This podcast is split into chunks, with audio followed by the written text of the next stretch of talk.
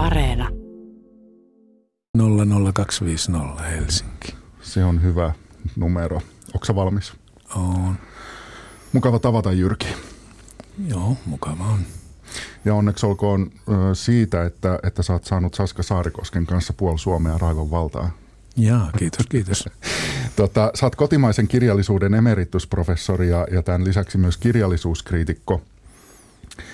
Ja tässä kirjallisuuskriitikon ominaisuudessasi tuossa taanoin suututit, no ei nyt puolta Suomea, se nyt oli tietenkin liioittelua, mutta joitakin kirjallisia piirejä. Arvostelit Hesarin Olli Löytyn esseekirjan Jäähyväiset kotimaiselle kirjallisuudelle ja kirjoitat tässä arvostelussasi näin. Kirjoittaja identifioi oppialakseen kotimaisen kirjallisuuden tutkimuksen. Joku toinen pitäisi pienen, mutta urhean kielialueen kirjallisuuden tutkimusta arvokkaana tehtävänä suurten maailmankielten ja kirjallisten markkinoiden puristuksessa. Löytylle tehtävä aiheuttaa syvää häpeää. Hänen kotimaansa hyljeksii kaikkia vierasta ja ulkoa tulevaa ja ylen katsoo muunkielisiä kirjailijoita. Suomalaiseen yhteiskuntaan on rakenteistunut rasismi ja lainausmerkeissä valkoisuutensa vuoksi kansalaiset osallistuvat lainausmerkeissä eteläisen pallonpuoliskon kolonialistiseen riistoon. Ja, ja tota, myöhemmin sanot, että Olli Löytyn yleistiedot kotimaansa historiasta ovat muinaisia. No, tästä sitten repesi sekä riemu että raivo, josta tietenkin mua kiinnostaa enemmän tämä raivopuoli. Ja, ja esimerkiksi kollegani Pietari Kylmälä ää, kimpantui tästä selvästi ja kirjoitta, kirjoitti blogissaan ää, tästä kritiikistäsi näin, että Nummen kritiikki löytyn teoksesta on niin tarkoitushakuista ja perustelematonta, että ihmettelen kovasti, miksi se on lävistänyt Helsingin Sanomien kulttuuritoimistuksen journalistisen seulan. Minkä tahansa muun juttutyypin jopa mielipidekirjoitusten kohdalla journalistiset julkaisukriteerit tuntuvat välillä olevan tiukempia kuin kritiikkien. Tätä tarkoitan sillä, että kritiikkiä ei ajatella osana journalismia. Valheellisetkin väitteet menevät läpi, kun ne verhoillaan lainausmerkeissä kulttuurikeskustelun tai lainausmerkeissä mielipiteen pyhän hohteeseen. Jyrki Nummen kritiikki sai varmasti erittäin paljon jakoja sosiaalisessa mediassa, koska se herätti välittömiä reaktioita vahvistaessaan lukijakunnan ennakkoluuloja humanistisen tieteen mädännäisyydestä. Mitä Jyrki Nummi ajattelet nyt tänään näistä kirjoituksistasi ja, ja oletko edelleen tämän oman kritiikkisi takana? Kirjoitin, minkä kirjoitin, sehän on aivan selvä asia. No Helsingin Sanomat tietysti niillä on omat kriteerinsä, mitä ne julkaisee. Julkaisivat tämän, ovat yleensä hyvin tarkkoja munkin kirjoitusten suhteen – ja toimittaja käy ne hyvin tarkkaan läpi. Että siitä täytyy sitten kysellä Helsingin Sanomilta, että mikä siellä nyt Pietari Kylmälän mukaan mättää. Pietari Kylmälä tuossa nyt sitten kirjoittaa tästä mun arvostelusta, mutta hän ei esitä edelleenkään minkään mun esittämini kriittisen argumentin vastasta näyttöä. Että näin nyt on tämmöistä yleistä puhetta, että on väärässä ja ja kritiikki on sellaista ja tällaista, mutta nyt näyttää sitten, mulla on siellä ihan selviä perusteita näille kriittisille huomautuksille. Mutta mä en ollut vieläkään nähnyt niitä kirjoitettuna missään, että näyttäisi, että ne on vääriä perusteita. Ja sillä tavalla nyt näissä asioissa edetään, että osoitetaan, että joku peruste on väärä. Sen sijaan mä kiinnitin huomiota kyllä tässä löytön kirjassa siihen, että siellä ei perusteluita esitetä. Siellä hyvinkin hankalista asioista enimmäkseen vihjaillaan ja sitten esitetään jopa joissakin kohdin, tosin muistaakseni nyt muutaman kerran tai yksittäin, että nämä asiat on niin selviä, että ilmoitus riittää, niitä ei tarvitse edes perustella.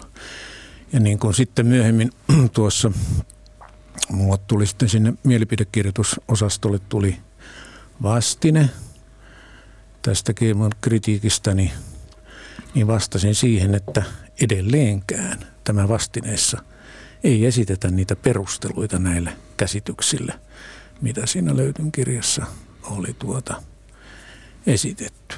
Että tämä esseekirjallisuus ei suojaa millään tavalla kirjoittaja siitä, että hänen täytyisi tai hän voisi esittäessään aika jyrkkiä näkemyksiä, niin perustella niitä hieman. Mä en ihan ottanut selvää, että mikä tämän, tämän älämölön niin kuin ydinasia tai se ydinkysymys on. Osaatko sinä sanoa, että mihin tämä kaikki palautuu? Mä luulen, että siinä nyt luettiin sitä vähän toisella tavalla. Siis niin kuin siinä vastineessa sanoit, että mehän ota kantaa mihinkään Suomessa esiintyvään rasismiin tai nationalismikeskusteluun edes, e, yleiseen nationalismikeskusteluun. Mä tiedän, että nämä ilmiöt on olemassa, mä en kiellä niitä millään tavalla. Enkä myöskään tietenkään kiellä niistä keskustelemista, millä mandaatilla sen voisin tehdäkään. Sen sijaan mä kiinnitän huomiota tähän, että minkälaisia väitteitä Suomen kirjallisuudesta esitetään, ja ne minusta oli, oli kovin köykäisiä. Ja vielä, mitkä ne oli ne mielestäsi? No eh, ensinnäkin sen, että suomalainen kirjallisuus on täysin tämmöisen kansallisen lokerikon sisällä ja, ja suomalainen kirjallisuusinstituutio jollain tavalla suojautuu kaikkialta ulkoa tulevia vaikutteita vastaan. Nämä on minusta omituisia väitteitä. Ja olet sitä mieltä, että näin ei ole? No ei ollut näyttöä. Sitten kun näyttö tulee, niin sitten katsotaan uudestaan. No miten mä seurasin tätä, niin mä näin vähän tässä samaa kuin tässä Saska Saarikosken, johon viittasi alussa ää, hänen taannois, taannoisessa pääkirjoituksessaan, jossa hän sanoi, että mitä kauemmas tieteen ytimestä edetään yhteiskunnallisille, humanistisille ja lopulta taiteellisille aloille, sitä vähemmän akateemisessa kilpailussa on empiriaa ja sitä enemmän ideologiaa. Ää, mitä sä ensinnäkin ajattelet tästä Saarikosken pääväitteestä? No mä luulen, että hän siinä tekee huomautuksen nyt lehtimies ja lehtimiehen silmiin tietysti enimmäkseen osuu kaikkea, mitä lehdissä kirjoitetaan. Ja se, mitä nyt esimerkiksi humanistisesta tieteestä kantautuu lehtiin, niin se on ihan oma semmoinen mielenkiintoinen asia, että mitä sieltä lehtimiehet tai journalistit tuntevat. Kiinnostusta nostaa esiin ja mä luulisin, että aika usein kiinnostus kohdistuu tämmöiseen, joka, jolla pystytään herättämään huomiota, jotka on niin kuin uutisarvoisia. Ja tästä syntyy semmoinen käsitys, että humanistinen tiede ylipäätänsä mellakoi tämmöisillä uudist, uutisarvoisilla asioilla, jossa esitetään voimakkaita vastakkaisuuksia tai ideologisia kantoja. Mutta niin sanottu normaali tiede, niin sehän on huomattavasti, voisinko sanoa, tylsempää. Ja usein myös niin kuin, ei sillä lailla niin kuin – sillä lailla tuota dramaattista, mitä saadaan tämmöisistä, tämmöisistä vähänkin oikeastaan sanotaanko politiikkaan liittyvistä aihepiireistä.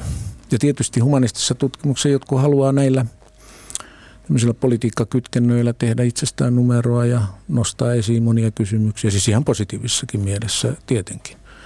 Ja nämä kiinnittää sitten mediassa huomiota. Ja tästä voi syntyä semmoinen harhakuva, että ylipäätänsä humanistinen tiede – pyörii tämmöisen huutamisen ja mellakoinnin ja metelöinnin niin ja se, se kuva, mikä tuli niin kuin tästä Saarikosken, tai siis ei hän, hän näin sitä sanonut, enkä tiedä onko kukaan sitä näin sanonut, mutta ehkä vähän siihen suuntaan, että nimenomaan siellä humanistisella puolella toi punalippu olisi alkanut liehua taas vähän enemmän. Mm. Ja, mikä, ja, mikä se punalippu ja, nyt sitten olisi? No ehkä, ehkä niin kuin tarkoitan sitä, että, että tämmöinen samaa yhteentörmäystä, mitä on, mitä on ollut nähtävissä muuallakin, että on tietynlainen konservatiivisen vanhan ja, ja uuden modernin maailman yhteentörmäys. No kuvailisi mulle, mikä se konservatiivinen maailma yliopistossa on. Mä en oikein tiedä, mikä se voisi olla. Siis siellähän keskustellaan koko ajan kaikesta. Kaikki muuttuu koko ajan. Siis se on tutkimusyhteisö, jossa, jossa tuota, joka päivä joku tekee jotakin uutta.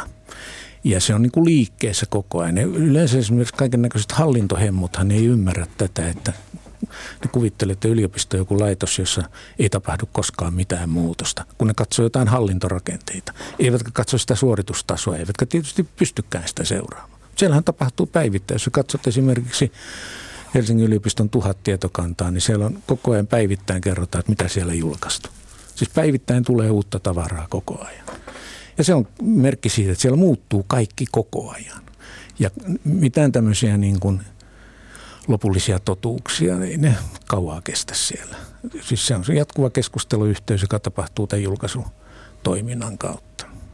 Et mikä se konservatiivinen puoli siellä on, niin se on, pitäisi niin kuin osata määritellä sitä, että mitä se tarkoittaa – Ja sitten tämä punalippu olisi kyllä myös kiinnostava tietää, mitä, mihin se nyt viittaa, koska se on niin kovasti kytköksissä vähän vanhoihin, vanhoihin poliittisiin asetelmiin. Eikö näistä on just nimenomaan ollut puhe myös, että, että, että siellä jotenkin tämmöisiä vanhoja tuulia, että ei, ei, ei välttämättä, että juuri ne täysin samat, mutta sama, siis se, se, että se sama mekanismi olisi jotenkin ää, edelleen olemassa kuin joskus 70-luvulla vaikkapa.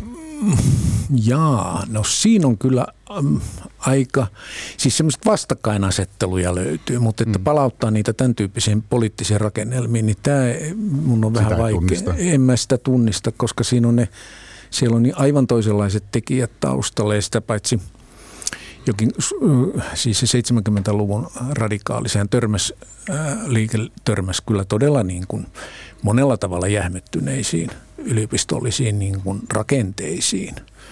Mutta tuota, se asetelma oli aika toisenlainen, se sukupolvi oli aika toisenlainen, joka, joka tuota siinä sitten otti yhteen sen vielä vanhemman sukupolven kanssa. Siinä oli aika iso se ero. No, tunnistatko yhtään sitä, että yliopiston maailmasta nimenomaan humanistisella puolella olisi tullut ideologisesti värittynyttä? Voi voi, koko ajan, aina. Aina on tätä mukana.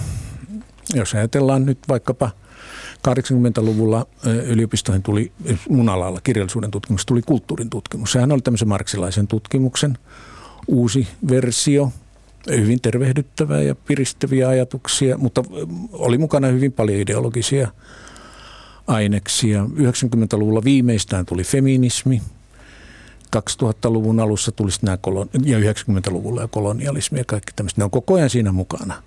Että tota, totta kai niitä virtaa koko ajan sisään uudenlaisia asioita ja näitä tulee siis toisilta tieteen aloilta ja nämä politiikkakytkökset on sitten enemmän tai vähemmän voimakkaita. Ja tota, jos katsoo nyt modernia 1900-luvun kirjallisuuden tutkimusta, niin – kyllähän siinä on koko ajan tämä liike ollut mukana.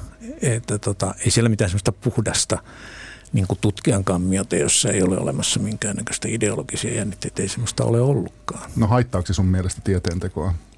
No et, kun sä et voi erottaa sitä siitä, että millä tavalla sen voisi niin kuin haitata. Se on siellä elementtinä mukana, jota, jota sitten se yhteisö, tiedeyhteisö säätelee enemmän tai vähemmän niin kuin siinä keskustelussa ja julkaisuprosesseissa – ja nehän muuttuu koko ajan.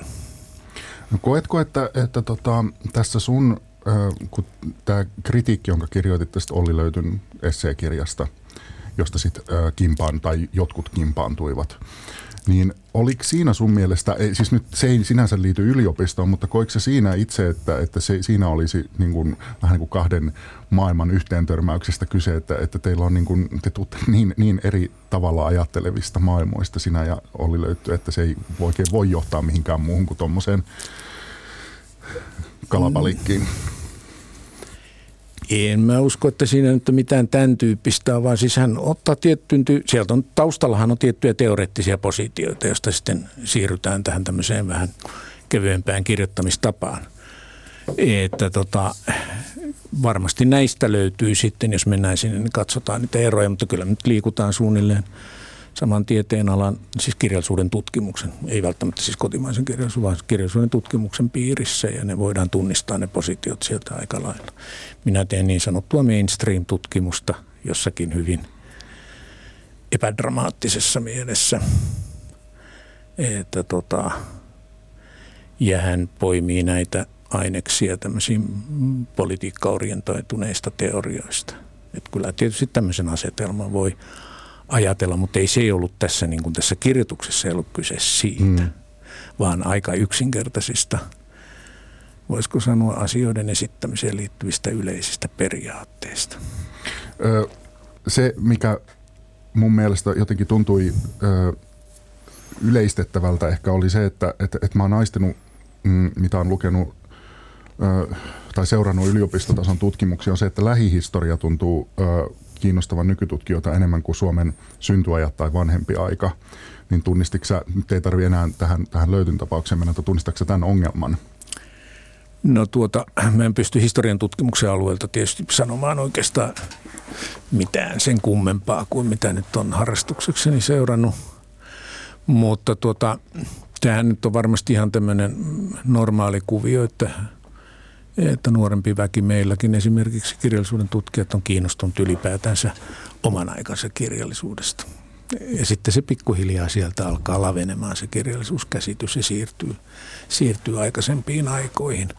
Mutta mm, ehkä tänä päivänä aika lailla voimakas tämä nykyaikaan aikaan tuota kohdistaminen, kiinnostuksen kohdistaminen ehkä jollain tavalla näkyy. Kyllä mä nyt esimerkiksi opetuksessa näen, että, että jo 60-luvulta taaksepäin mennään, niin se ei ole sillä tavalla kiinnostavaa, mutta tätä ei pidä kyllä liikaa yleistää. Meillä kyllä tekee esimerkiksi, mulla on ollut väitöskirjan tekijöitä, jotka tekee hyvin monelta alueelta ja meidän oppiaineessa hyvin laveasti. No 1800-luku alkaa olla jo semmoinen, että se ei on, on vähäisempässä roolissa. Mutta emme tuosta historian tutkimuksesta tietysti pysty sanomaan mitään.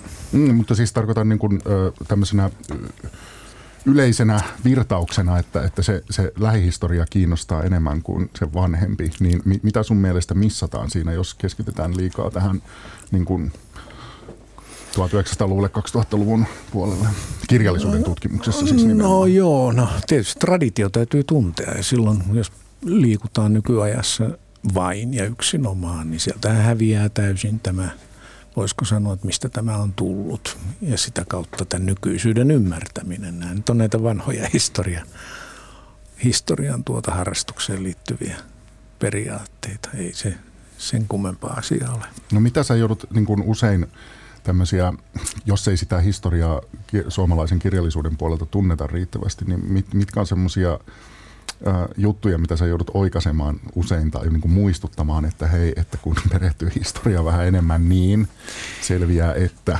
Nykyopiskelijoita ei pidä mennä hirveästi oikaisemaan mistään. Miksei?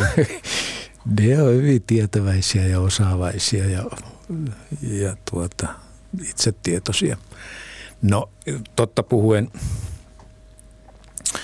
totta puhuen siis sen perinteen tuntemus, se pitää tuottaa niin kuin opetuksen kautta ja, ja sillä tavalla niin kuin valasta sitä. Kyllähän se sieltä aukeaa ennen pitkää kyllä.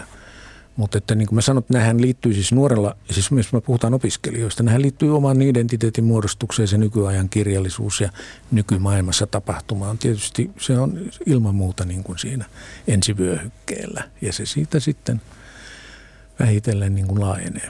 Mä luulen, että se on näin meidän kaikkien kohdalla. No, mutta se, mitä mä oon niin kuin, ainakin mielestäni ollut tulkitsevina, niin ää, artikkeleista, joita olet kirjoittanut, sä hirveän paljon painotat sitä, että se Suomen kirjallisuuden historia, se alkupää, on paljon kansainvälisempää, mitä luullaan helposti.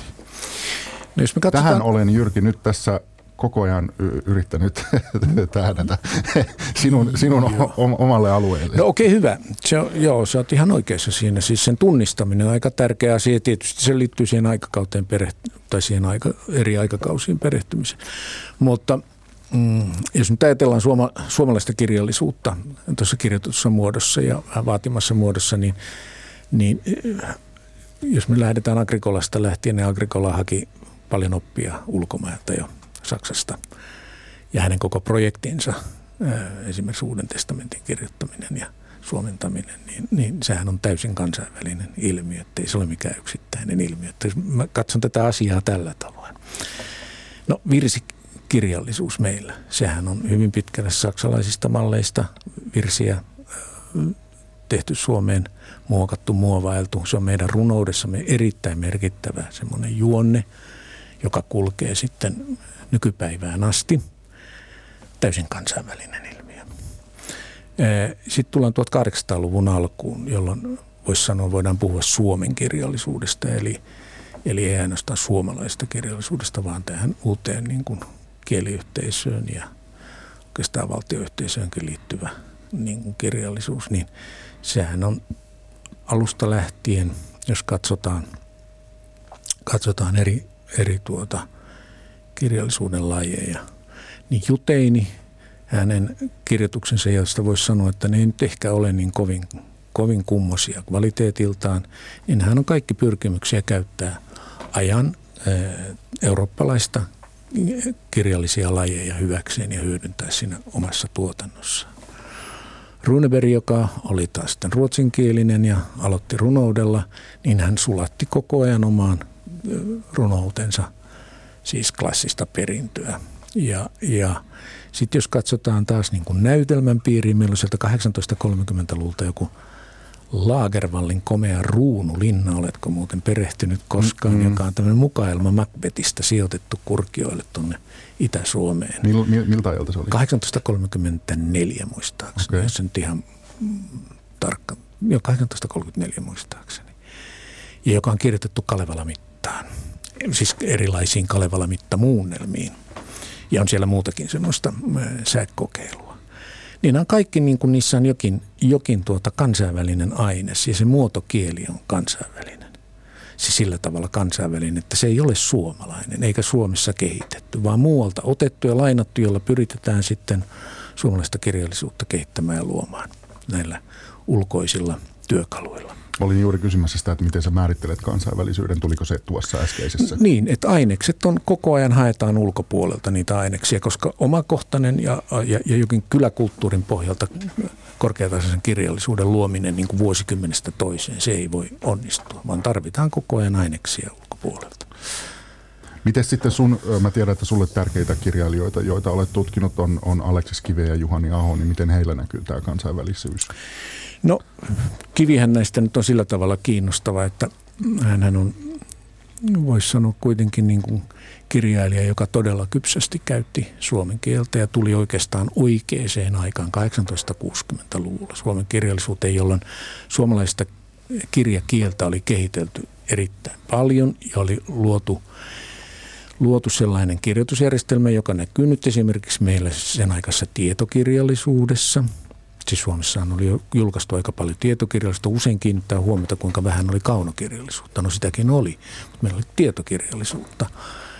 Ja meillä oli sitten esimerkiksi erittäin taitava sadunkertoja, sadunkertoja Eero Salmelainen, joka oli eh, muokannut kansanperinteestä siis semmoisia taidesatuja, erittäin korkeatasosta kieltä, joka oli hyvin mallikelpoinen ja joka näkyy sitten kiven esimerkiksi seitsemän veljeksen näissä sivukertomuksissa, tuo sama esitystapa ja tyyli.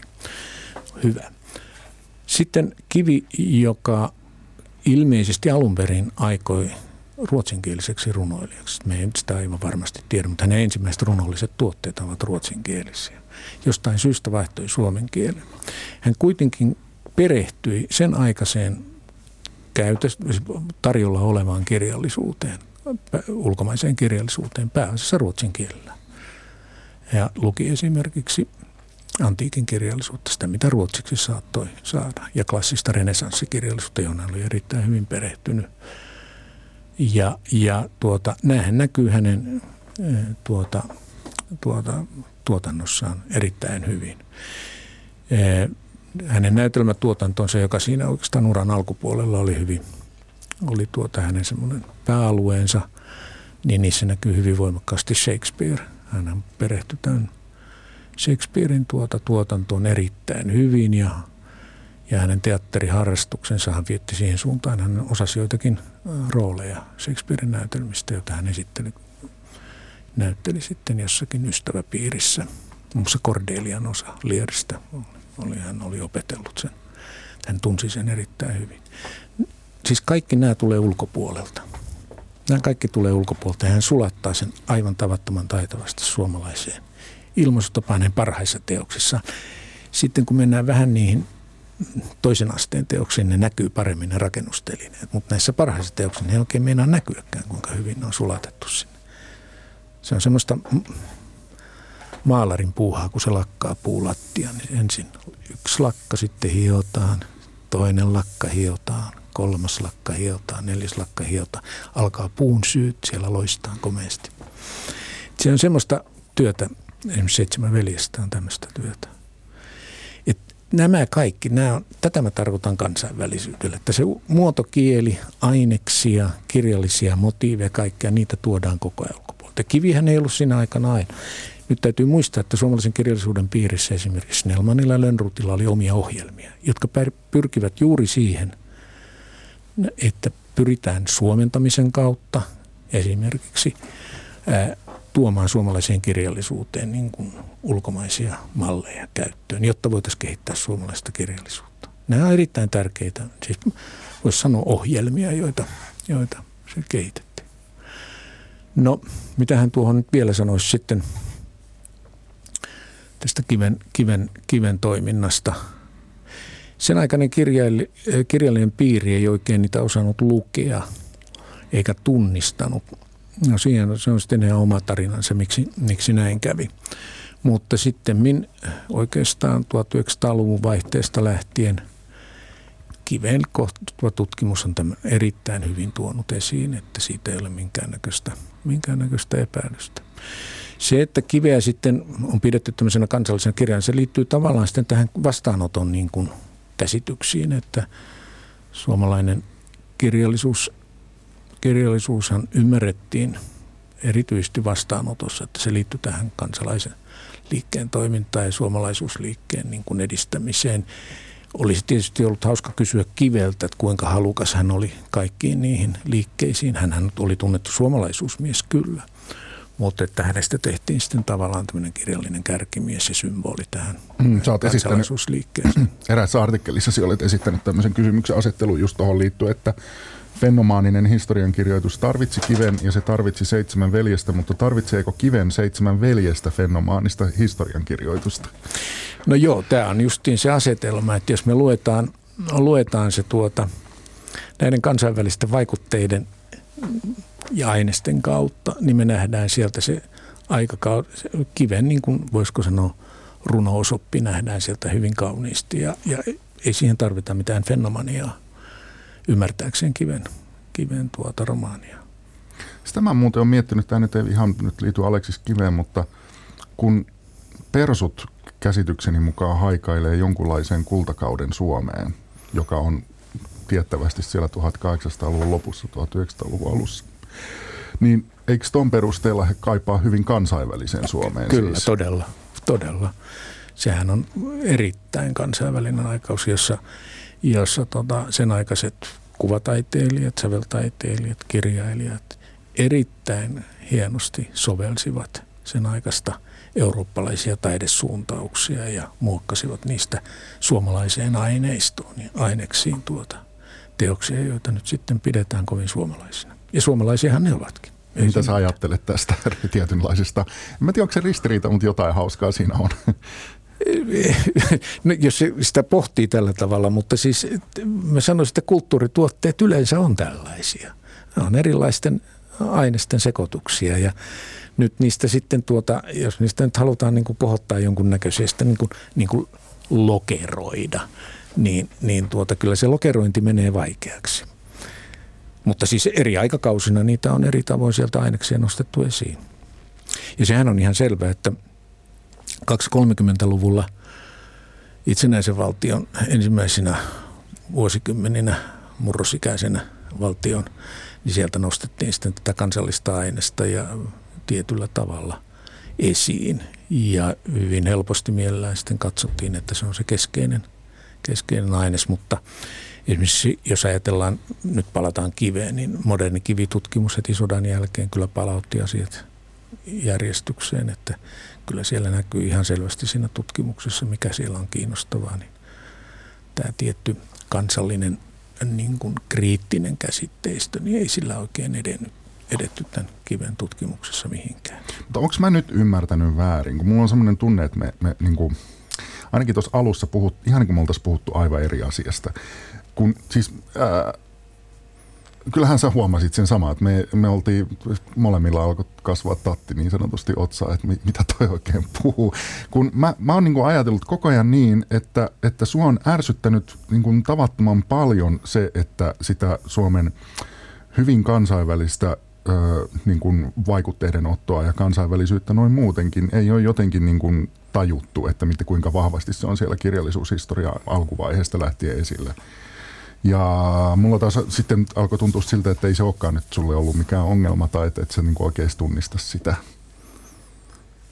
Niin kun, olin jotenkin ajatellut, että tulen palavammin olisit niin kun pauhaamassa siitä, että, että, että tota, kuinka, kuinka kansainvälistä meidän kirjallisuushistoria on ollut ja ylipäänsä kulttuurielämä silloin, kun sen on ikään kuin ehkä joissain piireissä jotenkin ajateltu, että se on ollut paljon umpiomaisempaa ja semmoista niin kuin, tuohivirsut jalassa hiippailtu oman pihan poikki vaan maksimissaan. Mm, mä en tiedä, onko tämä nyt tämä perspektiivikysymys. Jos me katsotaan sitä kirjailijan toimintaa, mä oon nyt kuvannut tätä kansainvälisyyttä tällä mm-hmm. kirjailijan toiminnan niin kuin horisontista. Tajusit yhtään, mitä mä yritin sanoa vai? Mm. Muista tämä on niin luonteva asia, tämä Joo. kansainvälisyysasia, että heti kun sä perehdyt näihin asioihin, niin sä näet, että, että tota, se kenttä, jossa Suomi toimii, niin siinä on, siinä on tota ympärillä Ruotsi, jonka kirjallisuus on niin kuin hyvin voimakkaasti siellä meidän kirjallisuuden taustalla. Ja sitä 1800-luvun tietysti tämä niin sanottu kansallinen liike halusi ja myöhempikin halusi niin kuin dempata tätä ruotsiosuutta. Siis nämä on tämmöisiä identiteettikysymyksiä, mutta kyllä se siellä on. Ja kun ruotsalainen kirjallisuus, kirjakauppa esimerkiksi hallitsi Suomea aina 1800-luvun puoliväliin asti. Meillä ei kunnosta kirjakauppaa Suomeen ollut ihan kehittynyt vielä. Ja jos katsoo sen aikaisia sitten 1840 Vaseneuksen kirjakaupasta tehtyä no, luetteloa, mitä siellä oli, varastoluettelo, eli mitä siellä on niin kuin myynnissä, niin se on se, että Kerttu Juva tehnyt 40-luvulla semmoisen pikkuselvityksen, niin siellä kaikki kirjallisuus, mitä siellä oli niin kuin myynnissä, pääosin on ruotsinkielistä tai sitten eurooppalaisilla suurilla kielillä, ranskalaista, saksalaista kirjallisuutta myynnissä. Ja, ja tota,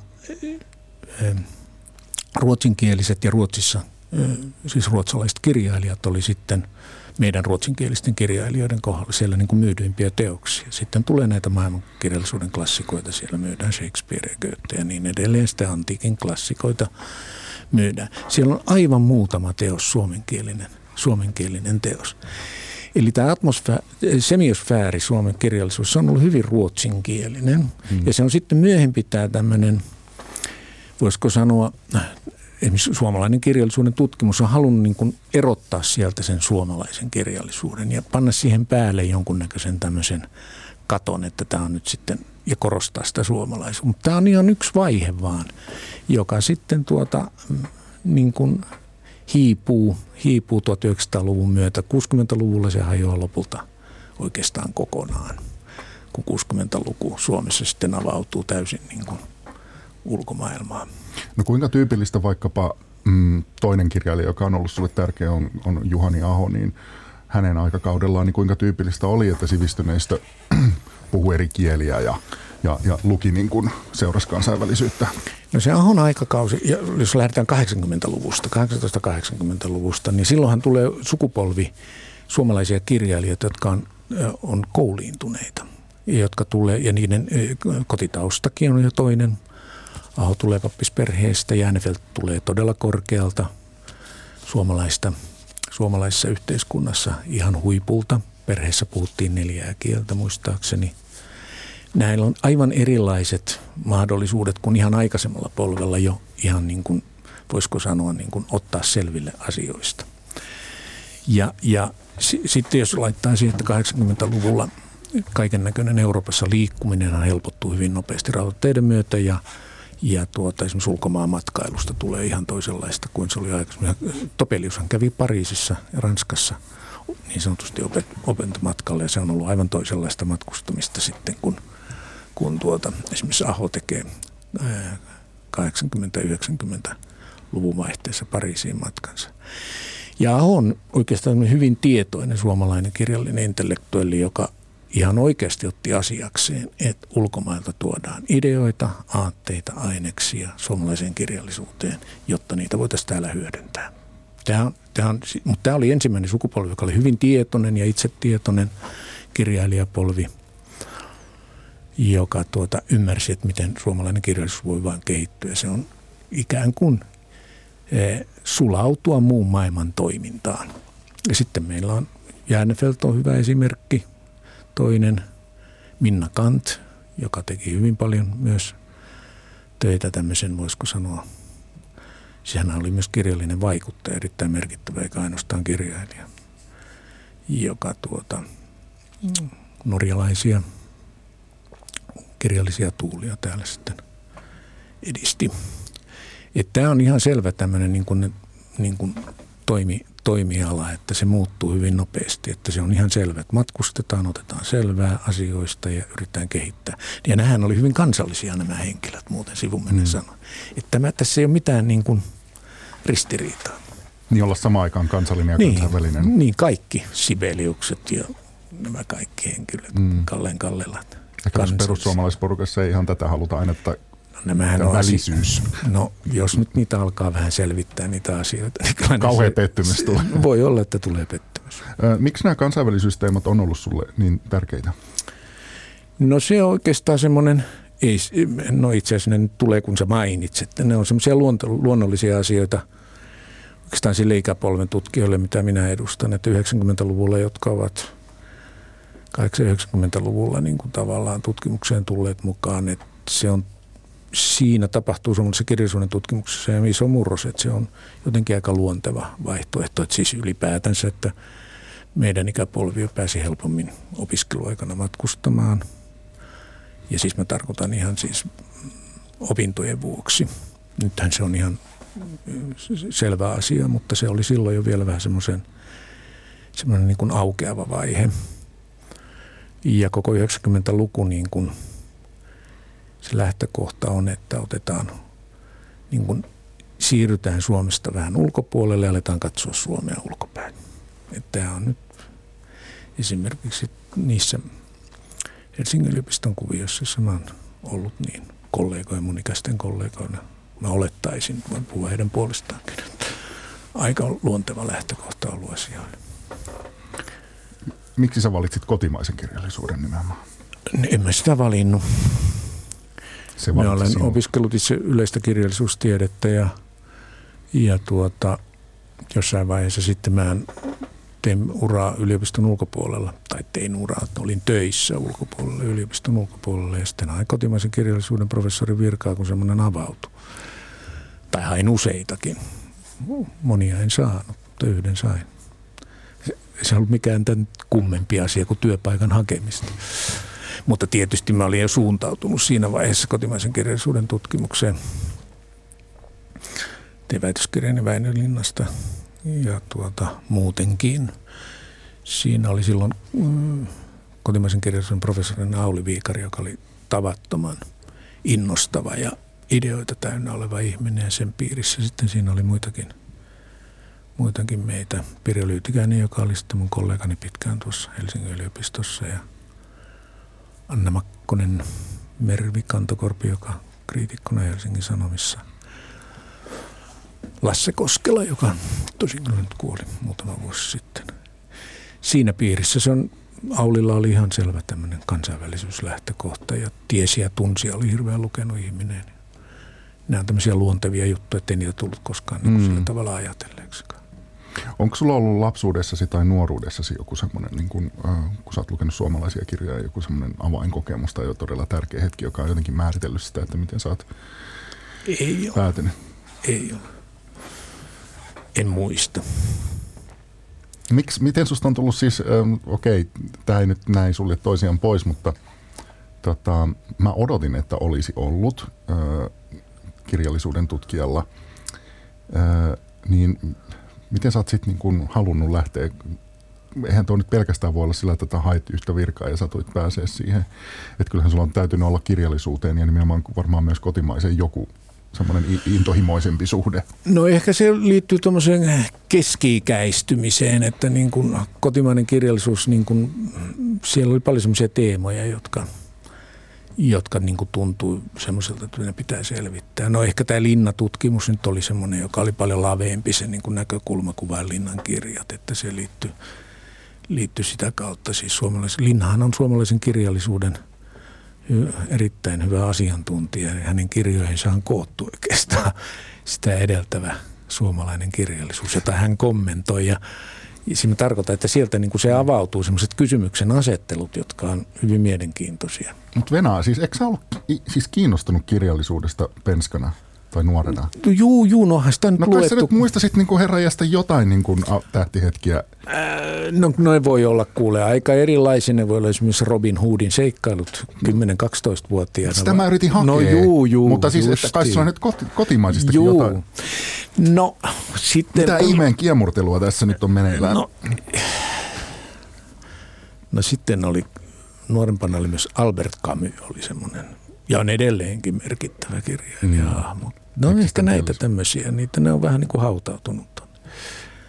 Ja sitten äh, Ranskassa sitten sodan jälkeinen kirjallisuus, johon liittyy jats. Charlie Mm. mm. Parker oli avainkokemus.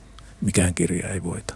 Charlie Parkerin musiikkia. Niin sä oot kanssa altosaksofonisti. Niin, kyllä. Pa- Mennään siihen Parkeriin vielä, mutta tota, siis oliko sulla ku- kuitenkin kotimaisista myös jotain tämmöisiä niin kuin tärkeitä kirjoja pienenä kautta nuorena?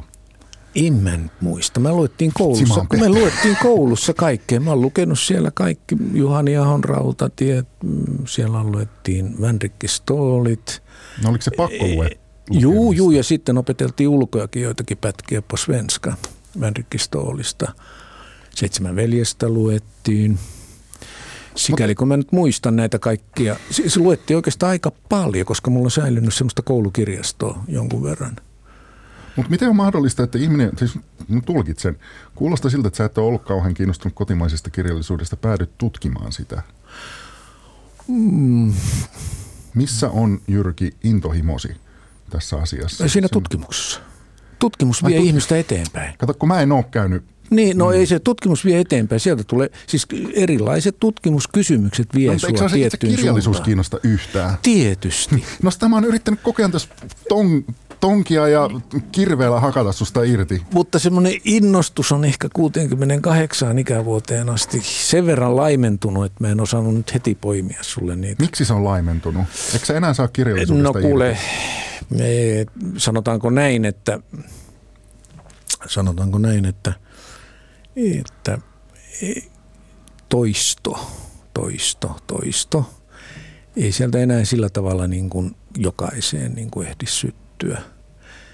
Syttyä jokaiseen kirjaan, mitä lukee. Valikoivuus on tietysti toinen, joka vanhemmiten tulee.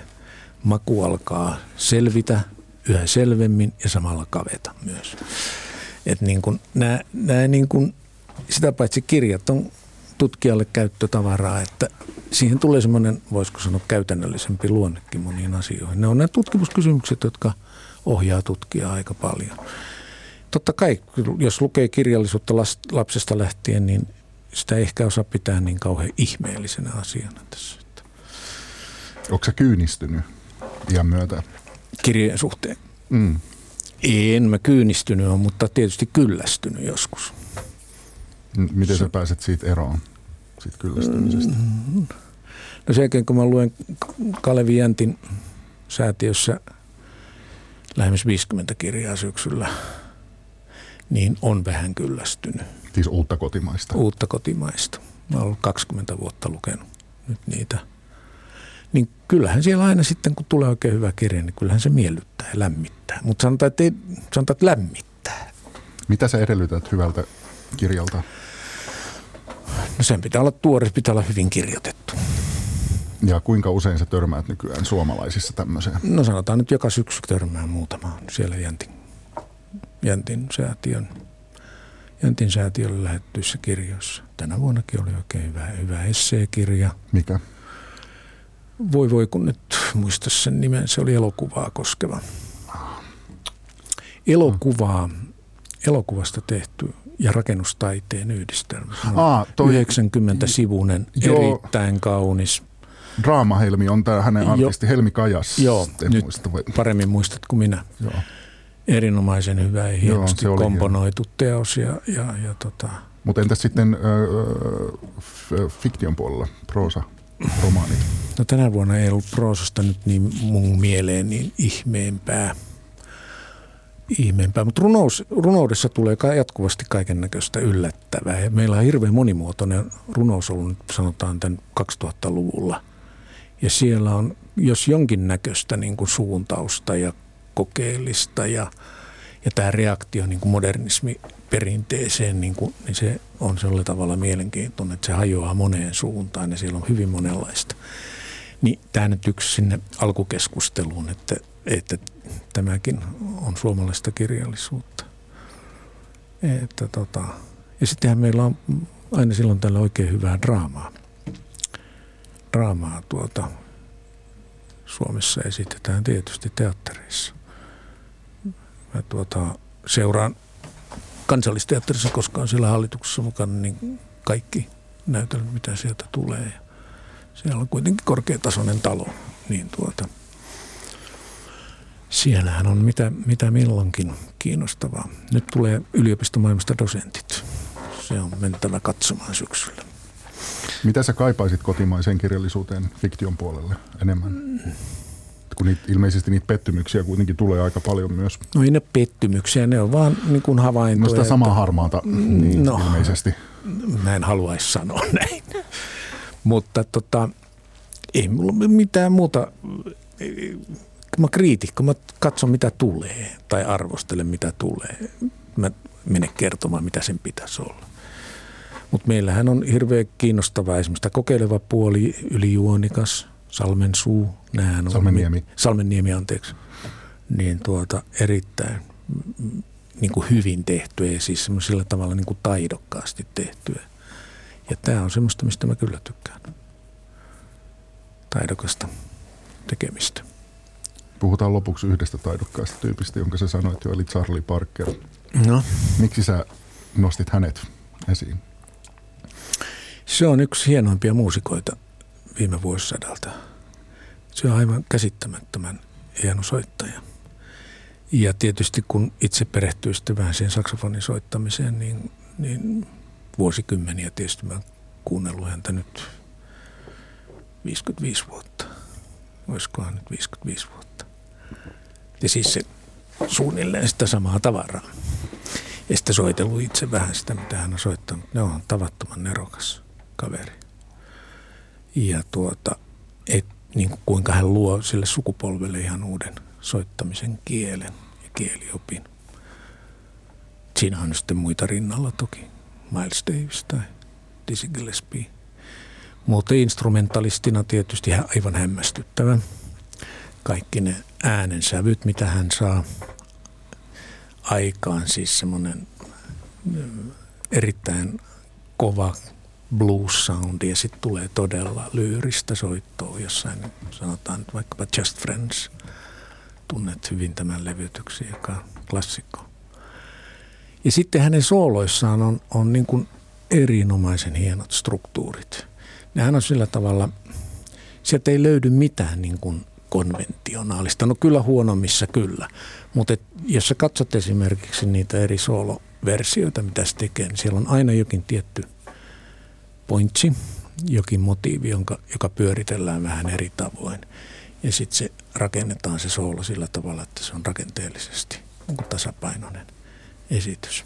Se on hieno soittaja. Miksi sinusta tullut jats-tutkija tai Suomen johtava Charlie Parker-asiantuntija? Sattuma. Olisi voinut tullakin, jos mä olisin hakeutunut mm. musiikkitutkimukseen. Joo. Mutta se, sen tyyppinen, kyllä jatsistahan tehdään paljon tänä päivänä. Ei silloin mun aikainen nuorena kun olin, niin mä sa- saanut käsiin ehkä sitä ja kyllä mä tiedänkin, että sitä oli jonkun verran, mutta ei siinä määrin kuin tänä päivänä. Mutta sehän on semmoinen, musiikin tutkimus on, on semmoinen suunta, mitä kirjallisuuden tutkimuksen pitäisi olla täsmällistä, tarkkaa ja käsitteellisesti selvää. Ja onko se sitä siis? Joo, esimerkiksi, jos katsot jatstutkimusta. Ei, ei, mutta siis tämä kirja, sä sanot, että se pitäisi, pitäisi olla. olla. Mm, ei se aina ole, mutta pitäisi olla. No mi, mi, miksi näin on käynyt? Mitä ei, siis hyvä tutkimus on sellaista. No, menipäs nyt taas saivarteluksi. Hmm. Joudutko vähän himmailemaan mielipiteitäsi? No radiossa ainakin. Eikö se harmita sitten tulla illalla kotiin, että olisi pitänyt sanoa kuitenkin? No kuule sellaista, nyt on melkein missä tahansa. Sitä kutsutaan käytävä viisaudeksi Ranskassa. Olisi pitänyt sanoa niin ja näin. Mutta silloin kun kirjoittaa, niin silloin voi harkita vähän paremmin. Meinaatko jatkaa ö, tinkimättömänä kriitikkona vielä? No mä nyt mikään tinkimätön kriitikko, mähän kirjoitan muutaman kerran vuodessa. Helsingin Sanomia joinakin vuosina en ollenkaan. Että sehän on semmoinen ihan puhdas harrastus. Että ja joihinkin muihin lehtiin.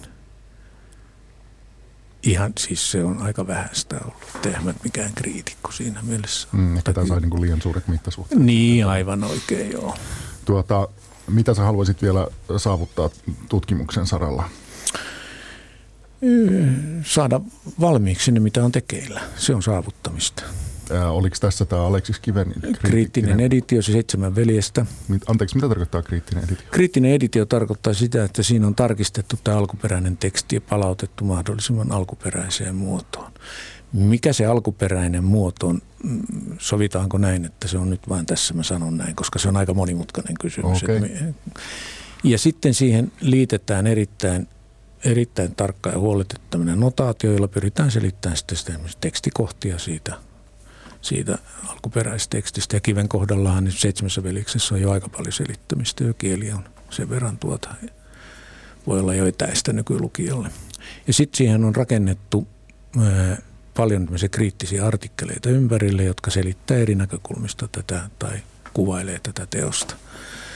Ja erilaista dokumenttimateriaalia. Esimerkiksi Augusta Alkvistin kuuluisat arvostelut on liitetty, liitetty mukaan siihen ja, ja, ja muuta. Sitten on sanastoa ja käsitteistöä. Tämä seitsemän velistä nyt on näistä laajin, että se on kaksosainen ilmestyessään ja muodostaa osat 8-10. Meillä tulee silloin siis 10 teosta tulee julkaistua tästä, tästä projektista ja edelleen on jää, jää julkaisematta tai on tekeillä koko ajan on tuo kiverunoista myös ilmeisesti kaksosainen.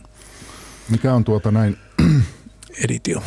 Tavislukijalle niin se olennainen ero lukee tämmöinen kriittinen editio versus ihan vaan seitsemän veljestä? No siinä ei oikeastaan mitään muuta, että siellä on sen kummempaa kuin, että sä saat ensinnäkin sen alku, alkutekstin. Useimmiten kirjoissa voi olla hirveän paljon niitä editiokerrostumia. Että vanhemmissa teoksissa, että siellä on erilaiset toimittajat mennyt tekemään erilaisia muutoksia. No tämä on yksi ilo, mutta sitten myös, että sulla tulee sinne hyvä notaatio mukaan ja nootit, jotka selittää erilaisia kohtia. Ja jos sä oot kiinnostunut kirjasta sitten vähän syvemmin, niin sä voit katsoa niitä artikkeleita, mitä siellä, mitä kivestä siitä ja siitä asiasta puhutaan, teatteriesityksistä, kiven käyt, kansakulttuurin käytöstä, mitähän siellä nyt niitä kaikkea on – Snellmanin roolista Kiven SKS, Kiven, joka oli Kiven kustantaja, miten tämä SKSn kuvio siellä toimi hänen tämän seitsemän julkaisemisessa. Edelleen tämä arvostelu vastaanotosta on pitkä kuvio sen aikalaisarvosteluista. Sitten on erittäin iso osio on tämän teoksen kriittinen kuvaus, jossa käsitellään sitten eri näkökulmista tätä varsinaista romaania. Työtä riittää. No joo, se on, tältä osin se on aika valmis, mutta siinä on sitä varsinaista niin kuin, sen jälkeen, kun käsikirjoitus on valmis, niin sitten on vielä aika monta vaihetta, jotka, jotka sen täytyy käydä läpi, refereet ja muut. No entäs Jatsin saralla, haluaisitko oppia soittamaan, soittamaan vielä yhtä hyvin kuin Charlie Parker? entäs itse? Ei se ole mahdollista, mutta enää sitä voi voi niin kuin miettiä. Onko sulla joku jatshaave? Ei ole mitään erityistä. Tässä iässä musiikki, kun menee vaan soittamaan, niin se on vaan semmoista mielihyvää. Eikö se ole monesti se paras? Se on paras. Siitä on ihan oikeassa. Kiitos Jyrki Nummi.